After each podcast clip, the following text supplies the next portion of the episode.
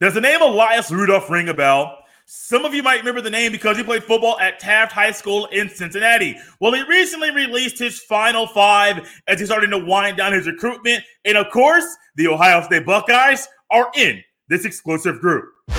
You are Locked On Buckeyes, your daily podcast on the Ohio State Buckeyes. Part of the Locked On Podcast Network. Your team every day. What is up, Buckeye fans? Welcome back to another episode of Locked On Buckeyes for the Locked On Podcast Network. I'm your host, Jay Stevens, also the host of the Jay Stevens Podcast. It is Tuesday, May 23rd in the year 2023, and this episode is brought to you by FanDuel Sportsbook, official sportsbook of Locked On.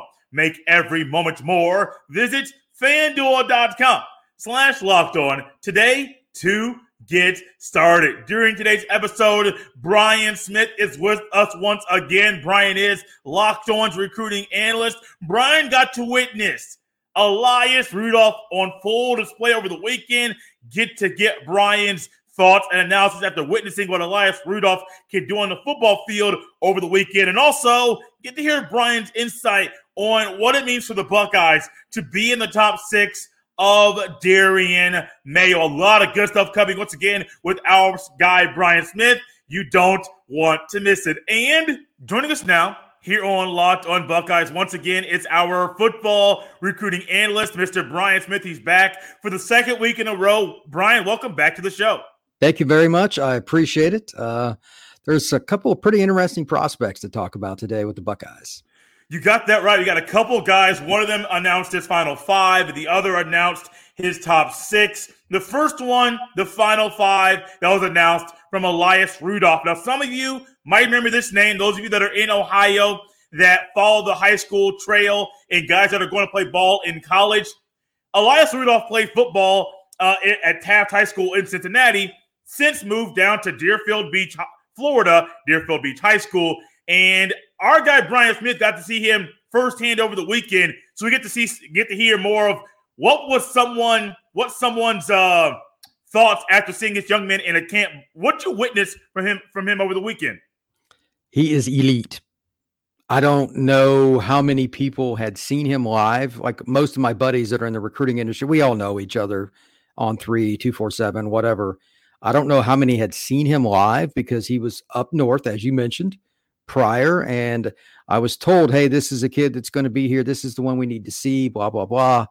I didn't think nothing of it because I, I, mean, I live in Florida. I see dudes everywhere. You throw yes. a rock, you hit a division one corner down here. Okay. It, it's ridiculous. But when he walked out onto the field, I said, oh my God. I mean, it's just certain kids jump off the screen.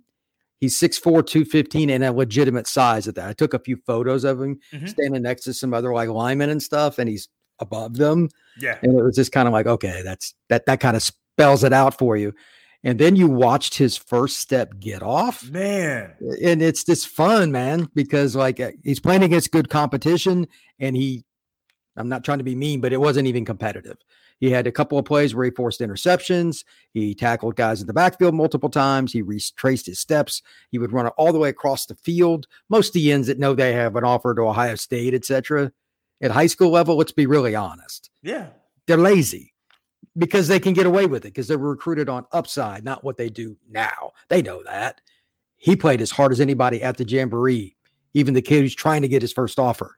And he was by far the most gifted defensive lineman there and probably the best player there. Um, I don't know if you see him and you don't offer him if you should be a college football coach. That's kind of how I look at it. He's that talented and he he's a top 50 kid for me and I get to see all the great players down here in Florida. So that kind of puts it in perspective. And I have a feeling that a few networks like On3, etc will be changing their perspective very soon. You know, you talk about that first step, and I watched some highlights before coming on with you and some clips of him play. That first step off the ball, off the line, off the snap is on full display. Not once, not twice, not taking plays off. Every time you see him, it's first step, bam, he's gone. Even on the first play that I saw in this little highlight video, he blocked a punt. First step, bam, he's gone. And I think yeah. that's one thing that coaches in college they try to work on or create that or make it something that you can do, maybe not consistently. He's doing it right now in high school as a junior going into his senior year. And you talk about a guy who's kind of like a dude on the football field. You walk up there, you see him, you know he's something special. These coaches see the same thing. And I know Larry Johnson is chomping at the bit and potentially working with Elias Rudolph every single day because of the first step he, he possesses. It's lethal. Well, it's ironic that you mentioned him. I saw him at uh, IMG a few days before he was out yeah. recruiting. But uh, yeah, I mean, look, I could coach that kid to a certain degree. I'm not saying I'm Larry Johnson, but his talent's so good. Sometimes Larry can just smile with some of the kids that he's had, like Bosa, et cetera, defensive end, Chase Young, who's one of my favorite players on the planet. But this is a kid that once he grows into his body, he's going to weigh 250 when he's done. He's very slim. Let, yes, let me be very honest here. A lot of the great D ends that you think of that played at Nebraska or Miami or Florida State, Ohio State, et cetera, coming out of high school, uh, Justin Tuck at Notre Dame, they were all like 215 ish. And then they ended up like Tuck ended up like 270 something. These guys change their bodies as they get older. And obviously, the difference between nutrition at some podunk high school like Justin Tuck was at in Alabama coming out is quite different. But this kid, he's going to weigh 250 in a year and a half, and he's still going to have that flexibility, that bend, and that first step. How does he not play somewhere? So I'm I'm pretty excited to see where he goes. I was messaging with him a little bit, sent him a few photos and whatnot. Humble kid too. He's not somebody just sitting there resting on his laurels, and that's probably a testament to why he plays hard, down after down after down. Like everybody I walked around talked to, college coaches, and all the scouts, everybody's like, this is insane. Yeah. You know, it was just he they just started literally every play. Went if it was a run, went to the other side. They they had no chance to block him up front. And he he ran down some, but if they ran at him, they had zero chance. And this this kind of just puts it in measurement. That's a respect factor. So it, it was a lot of fun to watch. And I think Rudolph's a kid that his his limit is is up to him he can go as far as he wants to go. Why do you think he is going to school down in Florida now versus staying in Ohio? I, just somebody told me I asked about it, just a family thing. Okay. It, it's nothing, it's just random. It, okay. It's no big deal. I was curious. I know some kids, they decide, or some athletes in general, not just football, but I know basketball as well, they decide to go somewhere else for competition's sake their final year or final two years in high school versus staying where they locally are. And I wasn't sure if it was a competition thing sure. or if it was a family thing. Um, I got the I saw his final five here, and we kind of touched on it a little bit. Uh, Ohio State, Penn State, Michigan, Cincinnati, Pittsburgh. Do you think Ohio State or Cincinnati have the upper hand because he is originally from Ohio in this recruiting battle that the other schools are in? He seemed to be pretty open. I'll, I'll, give you the list that he gave me for visits here in a second, but he yeah. was a kid that he was almost like stunned that he was in in this situation because uh, they did it. The jamboree I was at at Palm Beach Gardens, you would play a half. Your team would go sit down for a little bit. Another team would come on the field, and they'd rotate it. And in between, I went and talked to him and got his got some photos and stuff. And when I asked him about the visits, he's like, oh, like his eyes got big. He was just like in shock. He goes, Pittsburgh, then Michigan, Ohio State. Those are the three. And, you know, I'll, I'll visit other schools if they want me to. I'm like, brother, you're going to have. it was comical. Like he, yeah, he has no yeah. idea how good he is. He has no yeah. idea. So he's just amazed at it. So I'm not sure if, like, when he did it like that, I'm like, okay, we're, we're at the very beginning stages here. so I'm not going to get too detailed with him. I don't know if he even really cares. He just wants to be recruited and kind of meet people. Very humble kid. I mean, you would think Ohio State would have the advantage just based on, you know, Cincinnati's their kind of their backyard. It's always been bread and butter for the Bucks. But he's he's a different cat. And now he's down in Florida. I can guarantee you that every school in the South and every every coach that was there that I spoke to, and I spoke to a bunch of them, they are after him. So Miami offered him immediately, etc. It's going to be a battle. So uh, the Buckeyes have him on the 23rd, Michigan on the 9th, Pittsburgh on the 2nd. I'm sure he'll have a couple others set up. But here, here's a little reminder to fans, and this is something I'm even having a hard time adjusting to. The NCAA recently changed their rule. My entire lifetime that I've followed recruiting since the early 90s, you've gotten five visits. Well, now it's unlimited. I think it's a horrible idea for obvious reasons, but um, I don't know how many he's going to take because his his offer list is going to end up in the 40s. conservatively. He's that guy. So Larry Johnson and the Buckeyes are just going to have to recruit him hard like everybody else. If you could, Prime, we got time. Why do you think it's a horrible decision by the NCAA to allow unlimited official visits? These coaches hate recruiting off the record they, because they're away from their families so much as it is. If you have unlimited visits, that means it's even more time they have to spend. And it's a reason a lot of coaches that I I know, you know, the people who told me about have left the college ranks and went to the NFL because they don't want to deal with it.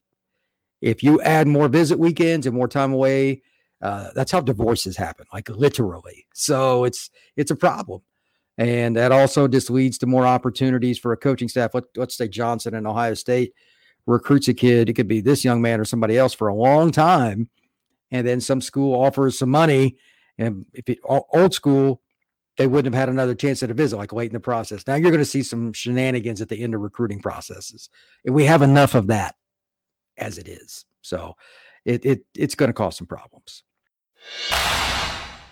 This episode is brought to you by FanDuel Sportsbook. Make a fast break to FanDuel during the NBA playoffs because right now new customers can get a no sweat first bet up to $1,000. That's $1,000 back in bonus bets if your first bet doesn't win.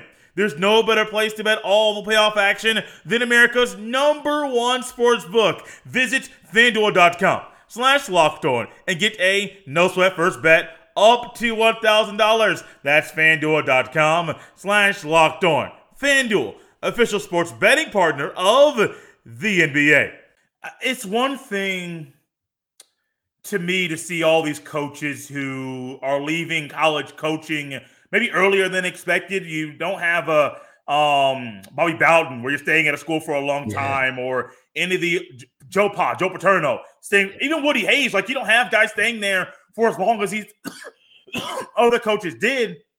And I wonder how this is going to impact coaching and uh, schools saying, okay, look, like coach likes the school, coach likes college football, likes the college aspect, but the recruiting becomes at such high demand. They're like, oh no, let me go to the NFL. Like, let me go, let me go coach these pros. Let me coach the guys that are between what 21 to 35 years old and just go ahead and do that. It's more family time. You mentioned it very well. More family time, more more more time with people you love. You don't want a divorce. Like divorces are ugly. You don't want you don't want to really deal with that.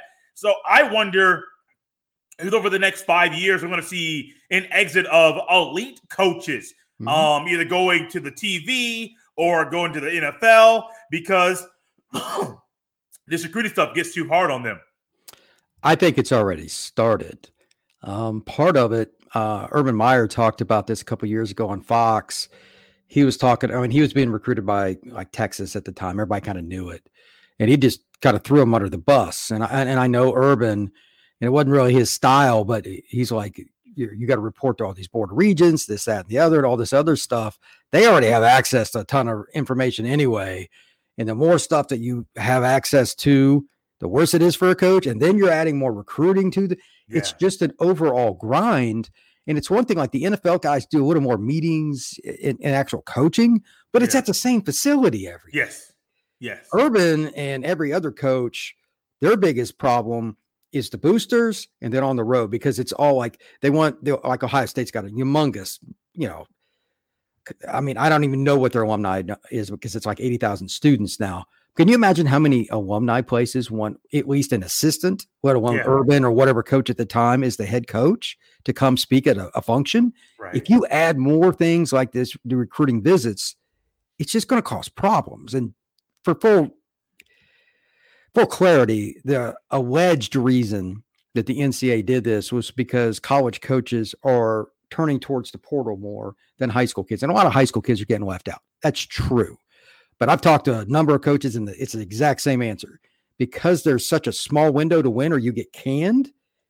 If you're a guy that's going to take a high school kid who's good, or you're going to take a college kid who's good but is polished and is more mature, yeah. now which one are you going to take? There is no fixing that. The NCAA completely missed the board on this because they didn't step in and set boundaries and rules. The no sit out for the transfer under any circumstance was a disaster.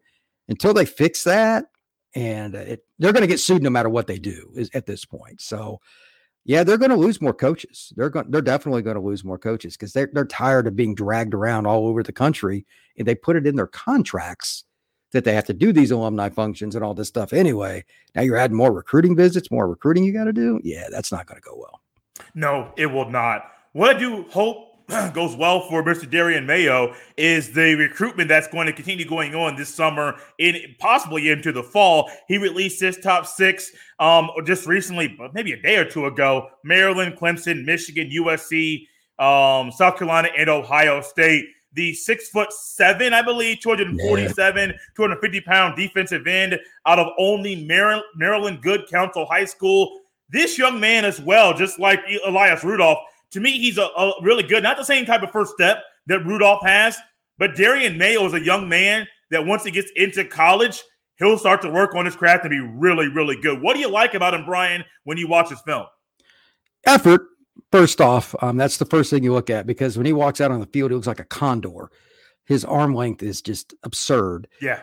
And he reminds me of a kid that, uh, just to put it to stick with the Big Ten, he looks like a kid that's playing power forward Correct. for the Buckeyes or something like that. You know, he's he's he's a legit. He's six six. He's listed at six seven. His arms are through the roof, and his first step is still pretty good. Yes, and he can bend, and he really gets after it in terms of effort. Whenever you have kids like that, the college coaches are going to come, and he's also at a tremendous program and good counsel academically, socially, athletically. That's you know. There's a reason they've had these things going on for a long time in the Catholic League in DC. They do a good job. Good Counsel is one of them. And I'm sure Larry Johnson probably knows his way around that school without any help. So if you're going to get kids out of there, you might as well go for the best.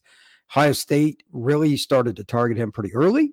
And I think that with his athleticism, with a guy like Johnson, he, his upside's just tremendous. He, he could also even slide inside as he gains weight on third and long and be a pass rusher that a guard has to try to take on. That's, you know, and one of those flexibility deals, man anytime you got a guy that can play multiple spots, big thumbs up.